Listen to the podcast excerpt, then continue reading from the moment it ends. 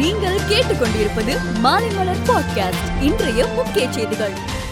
புதுச்சேரியில் இருபத்தி ஐந்தாவது தேசிய இளைஞர் விழாவை பிரதமர் மோடி காணொலி வாயிலாக தொடங்கி வைத்தார். அப்போது நாட்டின் வளர்ச்சியை முன்னெடுத்து செல்பவர்களாக இளைஞர்கள் உள்ளனர் என மோடி கூறினார். பழனி கோவிலில் இன்று தைப்பூச திருவிழா பக்தர்கள் இன்றி கொடியேற்றத்துடன் தொடங்கியது. தைப்பூச விழா நிகழ்ச்சிகள் அனைத்தையும் கோவில் வலைத்தளம் மற்றும் யூடியூப் சேனல் மூலம் நேரடியாக ஒளிபரப்பு செய்யப்படும் என்று கோவில் நிர்வாகம் சார்பில் தெரிவிக்கப்பட்டுள்ளது. கரும்பின் ஆதார விலை டன் ஒன்றுக்கு ரூபாய் நான்காயிரம் வழங்க வேண்டும் என தமிழக அரசுக்கு அதிமுக ஒருங்கிணைப்பாளர் ஓ பன்னீர்செல்வம் வலியுறுத்தல். சென்னை ஐஐடியில் மாணவர்கள் பதினேழு பேர் உள்ளிட்ட ஐம்பத்தி எட்டு பேருக்கு கொரோனா பாதிப்பு உறுதி செய்யப்பட்டுள்ளது. விடுமுறையில் சென்ற மாணவர்கள் மீண்டும் கல்லூரிக்கு வரும்போது மாநகராட்சியின் விதிமுறைப்படி கொரோனா பாதிப்பு இல்லை என்ற சான்றிதழ் கட்டாயம் கொண்டு வர வேண்டும் என ஐஐடி நிர்வாகம் தெரிவித்துள்ளது. பொங்கல் தினத்தன்று தன்னை நேரில் வந்து சந்திப்பதை தவிர்க்க வேண்டும் என தமிழக முதலமைச்சர் மு ஸ்டாலின் வேண்டுகோள் விடுத்துள்ளார். வைகுண்ட ஏகாதசியை முன்னிட்டு திருவல்லிக்கேணி பார்த்தசாரதி கோவிலில் இன்று நள்ளிரவு பக்தர்களுக்கு தடை விதிக்கப்பட்டுள்ளது. பஞ்சாப் மாநிலம் சென்ற பிரதமர் மோடிக்கு பாதுகாப்பு குறைபாடு ஏற்பட்ட விவகாரம் குறித்து விசாரிக்க ஓய்வு பெற்ற நீதிபதி தலைமையில் உச்சநீதிமன்றம் குழு அமைத்தது. இந்தியாவில் கொரோனா தினசரி பாதிப்பு நேற்று சற்று குறைந்த நிலையில் இன்று ஒரு லட்சத்தி தொண்ணூத்தி நான்காயிரத்தி எழுநூத்தி இருபது பேருக்கு கொரோனா தொற்று உறுதி செய்யப்பட்டுள்ளது. காங்கிரசின் பாத யாத்திரையால்